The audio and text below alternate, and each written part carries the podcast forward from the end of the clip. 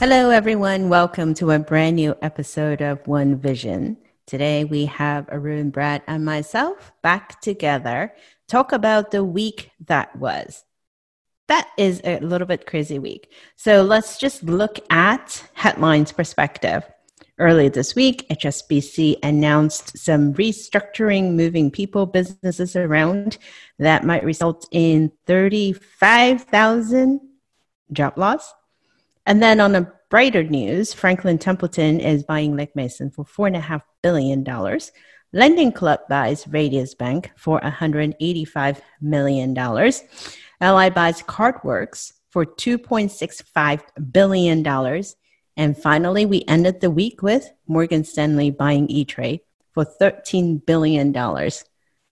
Now, mind you, all of that just happened in one week alone. So, what is going on, guys? I think it's a it's a trend we've been seeing. Um, Jan, we had the Grab um, acquired Bento, I think, um, to get into the robo advisory space.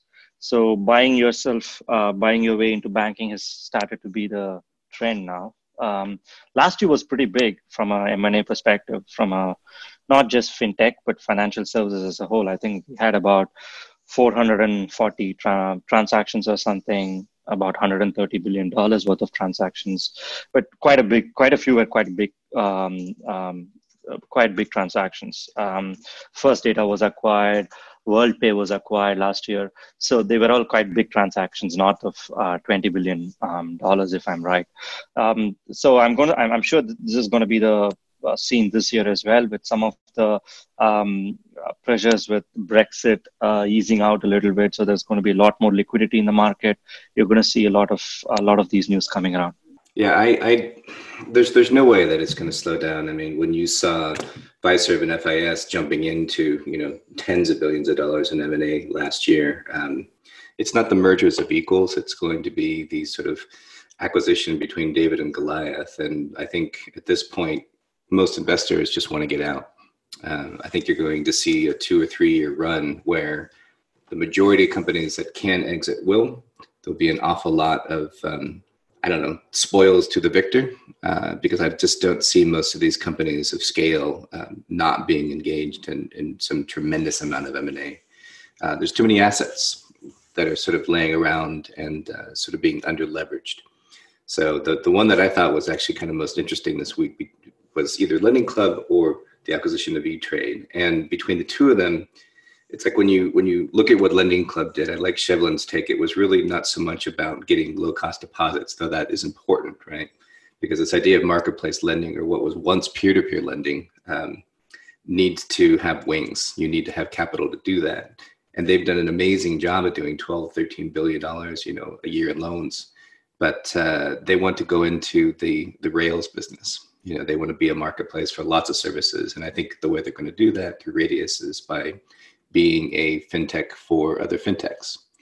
Uh, so they'll be you know part of that rails. So that's that was really interesting. E-trade i think was more um, not just getting into you know another market um, but looking for ways to, to grow and build the balance sheet. So it's uh, it's not going to stop there's something that I kind of um, remember from from an article last year, Brad. Um, uh, the for most of the acquisitions, I think the average of these acquisitions that happened last year, the average EBITDA multiple was for on the the valuations uh, was about 17 times. So valuations of of the sale was at 17 times the EBITDA um, of, of the firms that are being acquired. Um, so I'm I'm not sure what the numbers are for the acquisitions we've seen this year, but um, if you're going by that kind of numbers, it is just it's going to be mind blowing uh, because it's just another almost like a bubble we are creating uh, with so much money being piled into the M&A space.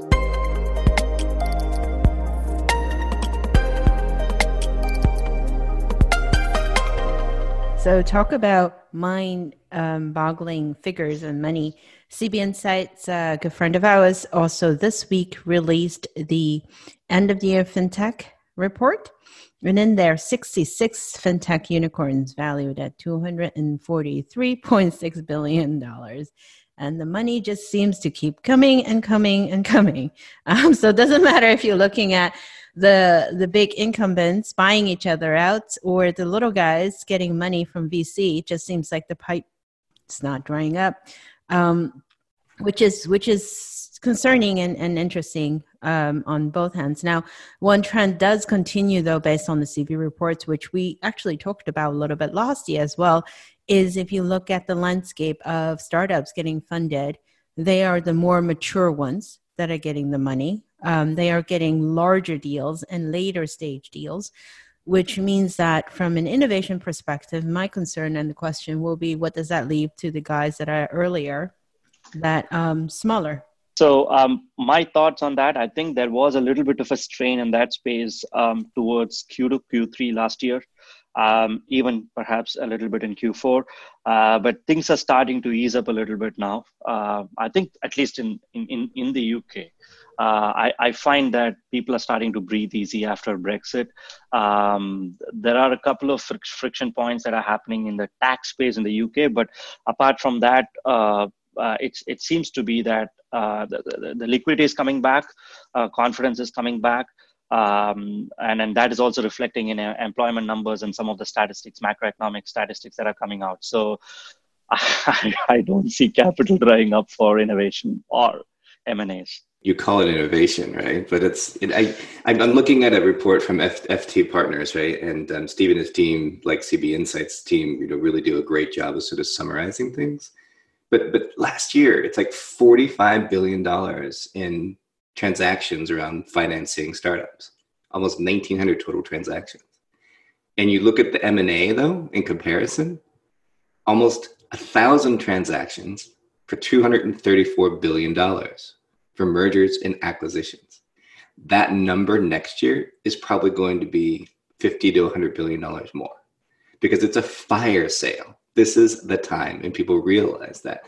And in the next couple years, that's all you're going to see. So it's like you know it doesn't matter. It's it, where these startups are putting um, their sort of efforts into it just seems like every type of startup is eventually going to be acquired. It's just it's it's madness.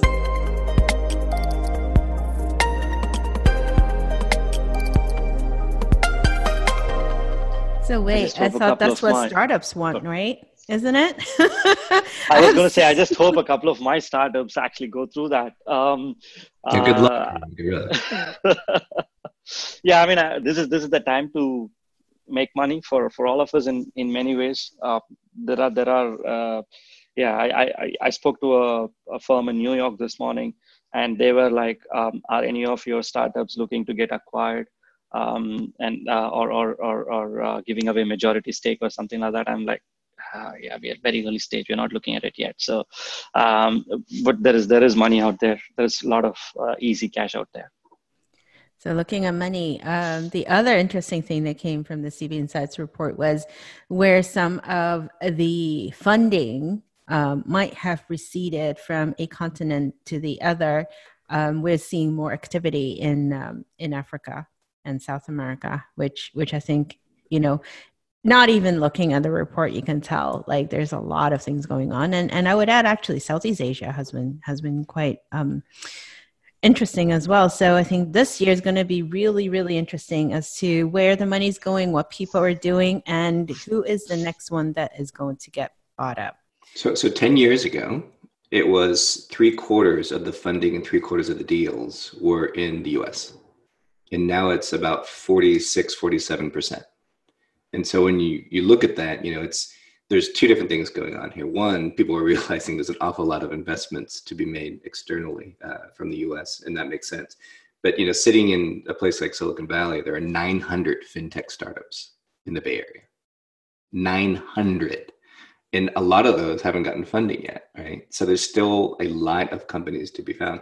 You know, I still want to get back at some point to this idea that you know startups were normally designed to actually improve uh, something in an ecosystem or to create ideas um, that really were necessary to a market. And now it just seems like we have um, ideas chasing money and founders looking for exits even before they get out of that napkin stage. Um, so you know, we're going to get into it, but what has a decade of fintech actually done to improve financial services? I wouldn't entirely blame it on the founders, though. I think that also has to do with how the model works, right? How VC um, ecosystem work, because nobody is willing to fund any startup that is going to take time to prove themselves, and no one is willing to fund startups that um, you know are in industries that is a little bit more challenging than the others or demographics that are more challenging and so everyone is going to look for the quick big win well i think we could blame arun it's cool arun you good with that well, thanks, thanks for that, Brad. Thanks for pulling me in. Uh, I've, uh, I would love for a couple of exits, yes, uh, but it really depends on where you are in your VC cycle as a as a VC. I mean, for me personally, I'm still in early days of my VC career. Uh, five years is not uh, long enough in the VC space. You've got to be there for like 12, 13 years to be called a kind of established venture capital um, um, um SME or, or, or, or, person um, in that space. Um, and for me, I'm looking for exits all the time. Uh, even if it's a 4x, 5x, 10x, I don't have to have a 800x, 900x like Sequoia push for, but I would take it. So yeah, selfishly, I would definitely go for it. Uh, one one trend that's I've been seeing this year, especially, is a lot of uh, American um, uh, monies flowing into Europe. There are at least three to four uh, large European VCs that have launched in the last four five weeks. Sequoia started i think sequoia was in i think mid jan or something like that. They announced their um, european operations.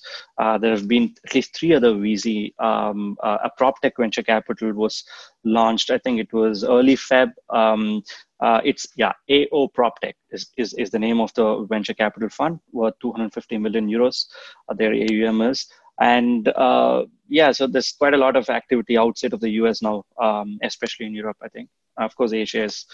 Uh, hopefully, once China recovers from whatever it's going through now, um, we should see a lot more venture capital activity there as well.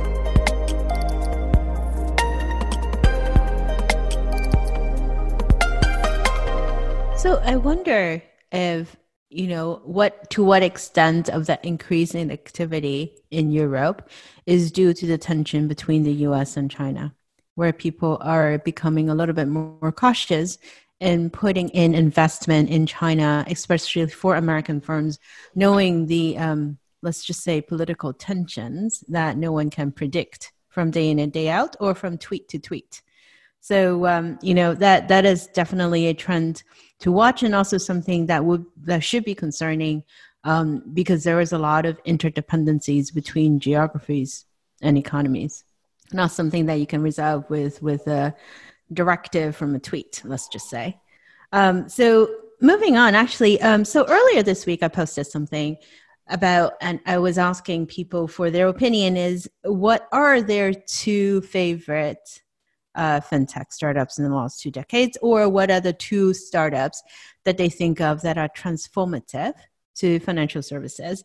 We've got a ton of um, comments back, but there were some common themes around most of the responses, which point to the East. The one that pop up the most is Ant Financial, Alipay. And then the other one that pops up quite a bit was M-Pesa um, which I think in large part points to some of the themes that we've always been talking about is innovation look towards the east. Uh, look towards what's going on in Africa and India and what's going on in China. That's where a lot of the interesting ideas and transformative ideas are coming out. Um, I want to ask the two of you, what are your favorites? Okay, I can go first if that's okay. Um, the the two I would probably say are M-Pesa and um, Ant. Uh, I think that was my response to tweet as well. Um, primarily because um, of the scale at which it was done across the African continent and the number of people's lives it's it's transformed. I'm sure we can say the same thing about um, Alipay, Alibaba, and Ant in in China as well. The both both of them were very noticeable leapfrog moments for me. They were case studies in many ways. And what has happened since then is those models uh, have been replicated elsewhere in the world. Um, and so, so for me, they were just like um, uh, pioneers, leapfrog moments, case studies, whatever you call it. So this um, uh, miles ahead of other other uh, big fintech um, players in the space. If you if you probably had extended the count to three, I would have probably included PayPal. Um, that that's definitely my favorite in the in the West. Uh, but but you said two, so I had to go with the two. Brad, what about you? That, that, there were a lot in that list that I thought was really you know really really interesting, and Ant and Tencent and others um, are absolutely changing the marketplace and the way that we think of uh, financial services and, and getting to more millions of people in terms of basic services. I actually put a couple that were around marketplace lending. So I said uh, Lending Club and Prosper of the idea of P2P lending and this idea of people actually lending to another. Um, per Ron Shevlin's point, uh, P2P lending itself lasted for about a millisecond before they realized it was not really a sustainable model. It's too bad, right? The idea of a, a human being lending money to a human being that needs that money um, was really appealing. Um, but just this idea of a marketplace lender developing an entire ecosystem around both personal lending and eventually SME lending with companies like Kabbage, I think was important because it took the, the banks out of that capital flow. So that was one sort of theme that I picked up. And the other was um, this idea of investments. And I had said some of the early robos um, that were really truly inspired by things like E-Trade and, and Vanguard and others like Betterment and Wealthfront. That added a sort of layer of lower cost, transparent uh, investing options for the masses. And I think that's uh, incredibly important. But you know, as we go down that path, there's like a lot of other areas that we could talk about how these fintechs um, and the ones that have scaled have really changed the way that we think about banking, think about delivering those services. And so, you know, we could talk about that for an hour.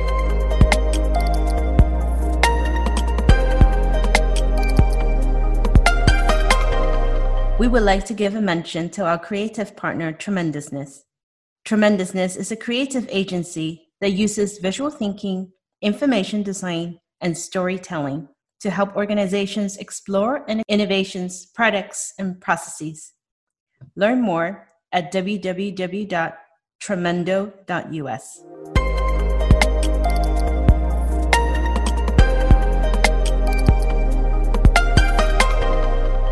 Yeah, I Arun, I, I agree with you with PayPal. That's that's one of my topics too. Um, if you look at that company, it's been around for oh my goodness, as long as anyone can remember 20, 20 years, maybe even more. Um, and and what it has managed to do, not just change the way people move money around and inspire others to come up with new models to move money around, but also if you think about the founders, and the executives that were in PayPal. I mean, there's there's a thing called PayPal Mafia, right? I, I know, Brad, you guys do fintech mafia, but I think PayPal Mafia probably exists before you guys did.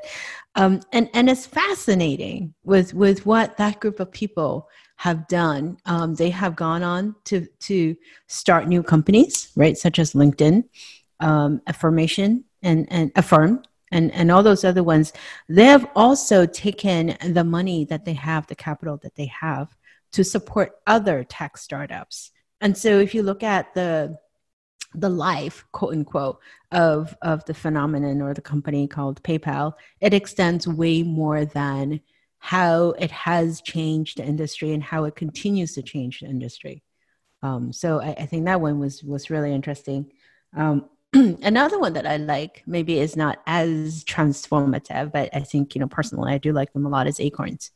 Um, because it just makes it it uses something that is so simple but yet it can help people save um, a dollar here and a dollar there. Now it might not seem a lot but when you're living in an era where 40% of americans can't even come up with the money to help address a $400 emergency that dollar here there actually adds up. Um, so something that simple that set it and forget it using using behavioral economics i think that was brilliant um, and I would love to see more startups that come up with new ways to help people save rather than come up with new ways to lend people money. That's just my personal take.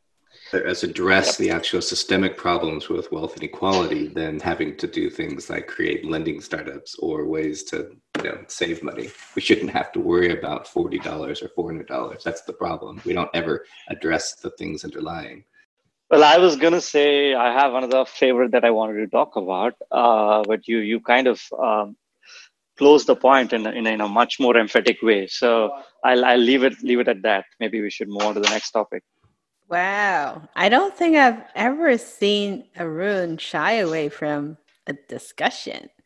No, no, it was it was just that um, for me, for me, uh, there are a bunch of startups. It can't be just two. Uh, so I love uh, TransferWise has changed my life personally um, uh, from a remittance perspective. I love the Starling experience. So they're all my favorite fintechs. Um, but if you just said two, then yeah.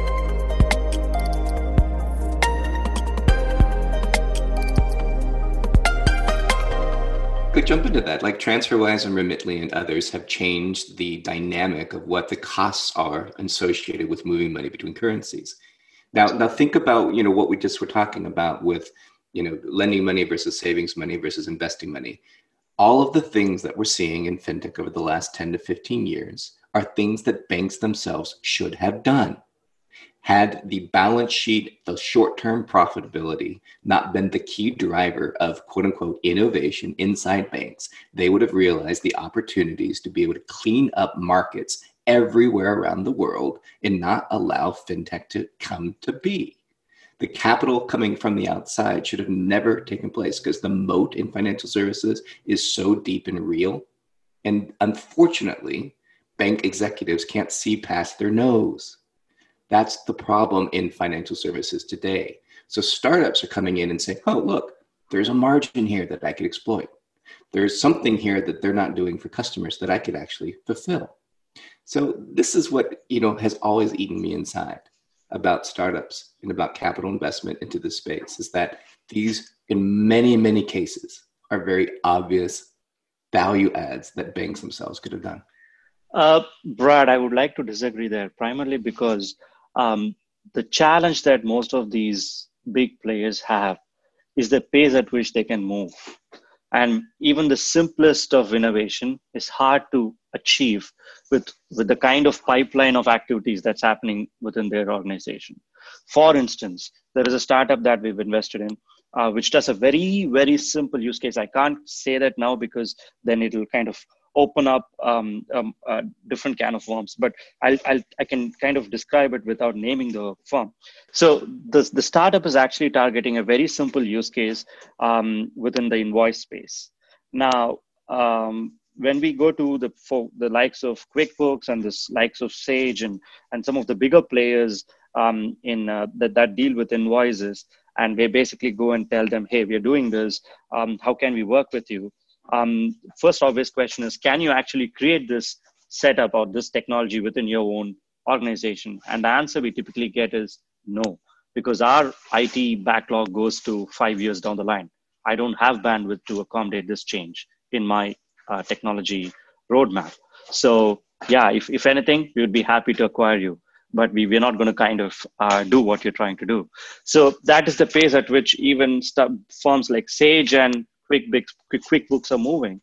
So I, I would be surprised if Barclays or or or, or uh, uh, J.P. Morgans of the world can actually turn around and say, "Hey, I, I see there's a gap there. I'm going to go fix it." My point was that you know when TransferWise came to be and they were starting, you know, the idea of moving money between um, different currencies and different geographies, it was about people, and it was literally about people on the ground exchanging currency, and then they changed it to more of a marketplace model right? So things start simple and they they try to figure out a way to get around the costs around it. And there there were banks that were, you know, trying to figure out how TransferWise was doing this. And I don't disagree that banks move incredibly slow. Lord knows I've been inside enough of them. Um, the the challenge to me though is is that banking itself should be simple right we have um, startups that are are driving their their model around providing a better savings rate or providing ways for you to save, you know, a couple pennies here and there. Really? Really? I mean, these are things that shouldn't exist. That's my point, is that a lot of these things are so basic. And yeah, I agree with you that banks can't do, you know, a word I can't say, well, probably shouldn't say on the air. But the point of this is that so many of these ideas are implementable because it's simply things that are cutting into a profit margin. That's my problem with it.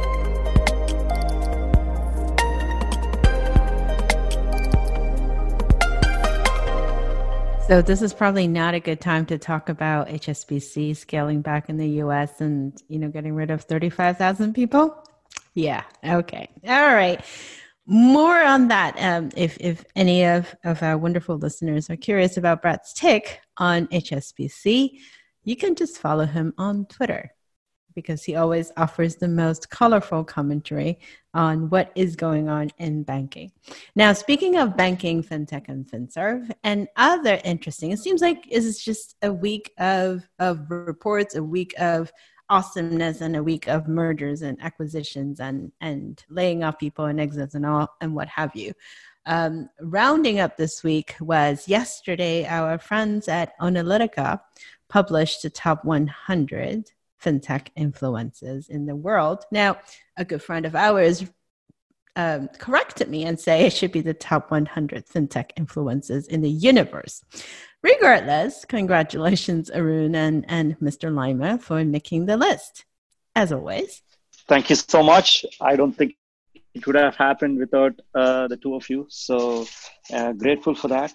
Um, learned a lot the last couple of years of working with you all, um, with yourself, Brad and Effie especially. Um, and then I, I have repeatedly said this on social media, which is I've always felt being an influencer was about blogging Twitter. Um, so forgive me for that. I have to correct myself because I know the kind of hard work you guys put into getting there and staying there. It's not a joke. It's day in and day out turning turning up uh, uh, every morning and I'm finding out what is there to talk about understand kind of that's proper thought leadership the kind of insights you bring to the table the, the kind of conversations that you have. It's just amazing to be part of this as a kind of this ecosystem.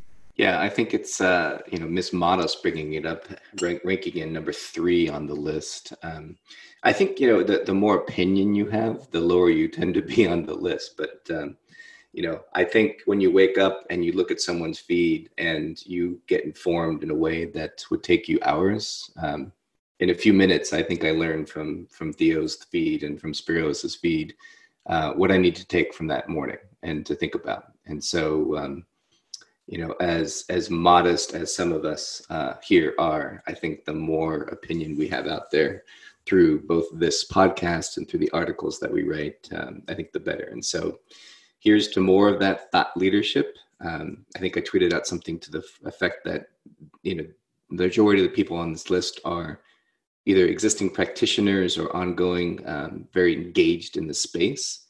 And I think that's what's most important because I think influence comes from doing. And uh, I think that we have all accomplished an awful lot of things in our careers. So uh, kudos to the folks on the list. And, um, you know, as much as we love the word influencer, I think it's really about shifting things toward the arc of where it needs to go. Yes, and I do have to thank social media because without that, I wouldn't have met the two of you. Um, Arun and I met over LinkedIn, and then we met in real time for coffee. Brad and I met, I can't remember either Twitter or LinkedIn because, I mean, after all, he has been on social media for a long, long, long time and um, and then we met in real life at Finovate uh, Spring, which you know, if if I take a look back at a lot of the friendships that I have developed the last few years, most of them actually got started on social media. Just like um, Danielle and another good friend and, and the previous guest on our podcast, her and I met on Twitter and then we met for lunch in New York City. So, you know, as much as we like to complain about the trolls on social media, complain about the silliness um, that people say and do on social media, I think there there's quite a bit of good that comes from it. Um, a lot of like-minded people, a lot of really smart people with a lot of really interesting things to say. Um, I would conclude by saying that the list is wonderful, is great, but don't forget the others that are not on the list because just because you're not on it doesn't mean that you're not influential. There are still a lot of really, really brilliant people um, that are very busy doing what they do, building companies, taking care of kids, and managing work and life balance and all of those. And they might not be as visible, but do reach out to them and do follow them. And uh, because we need to uplift everyone's voices in order to make the ecosystem better and stronger and more interesting so that the next morning you wake up there's more news that you can read from other than just you know reading the ones from me and brad the room. So to that thank you so much for joining us for a new episode of one vision and we'll talk to you next time